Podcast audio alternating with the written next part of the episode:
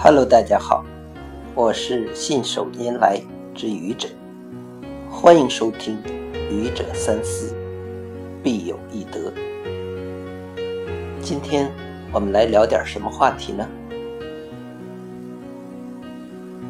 偶然间看到电视上成龙的广告，突然想起一个梗，这个梗就是。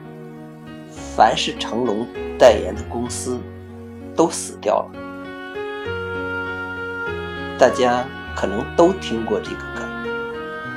这个梗说明了什么呢？我想，它充分的说明了中国人、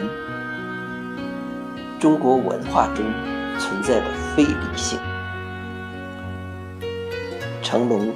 确实代言过很多商品，比如小霸王学习机、分黄可乐、思念牌水饺、霸王洗发水、爱多 VCD。他代言的小霸王学习机消失了，分黄可乐退出市场。思念牌水饺检出致病菌了，霸王洗发水检出致癌物了，爱多 VCD 的老总也坐牢了。这样的结果太多了，难免让人瞠目结舌。也因此，有了成龙代言的公司都得死这个梗，连格力公司。都不敢让成龙代言了。可是，成龙代言的佳能相机是不是活得好好的？也许你家就正在用着佳能相机。佳能凭着它在影像技术上的领先技术，在全世界都排行老大。佳能的日子越过越好，你说这和成龙有关系吗？有关系的话，也是成龙带来了销量的上升，而不是死掉。所以，成龙代言的公司都得死。这个梗，或者说这个锅。怎么能让成龙来背呢？理性思考是理性做事的基础。有了理性的思考，我们才能懂得事物间的联系，也就是逻辑，知道什么是因，什么是果，如何去采取正确的措施，高效的做事。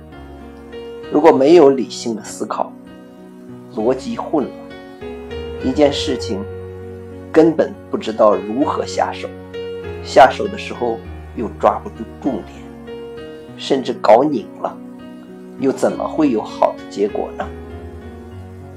我们中国人有时候看问题很全面，却常常很主观，因为。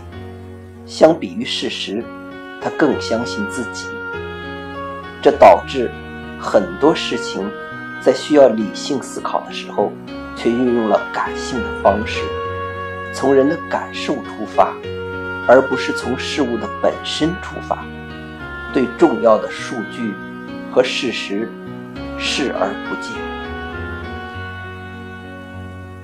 知道了理性思维的重要性。我们在生活中、工作中，就一定要去理性的思考，而不是人云亦云。真诚的希望每一个中国人，在保持中国传统文化优势思维的同时，抛弃其非理性成分，切记理性思维。谢谢各位听友。欢迎关注喜马拉雅主播信手拈来之愚者，欢迎订阅我的专辑《愚者三思，必有一得》。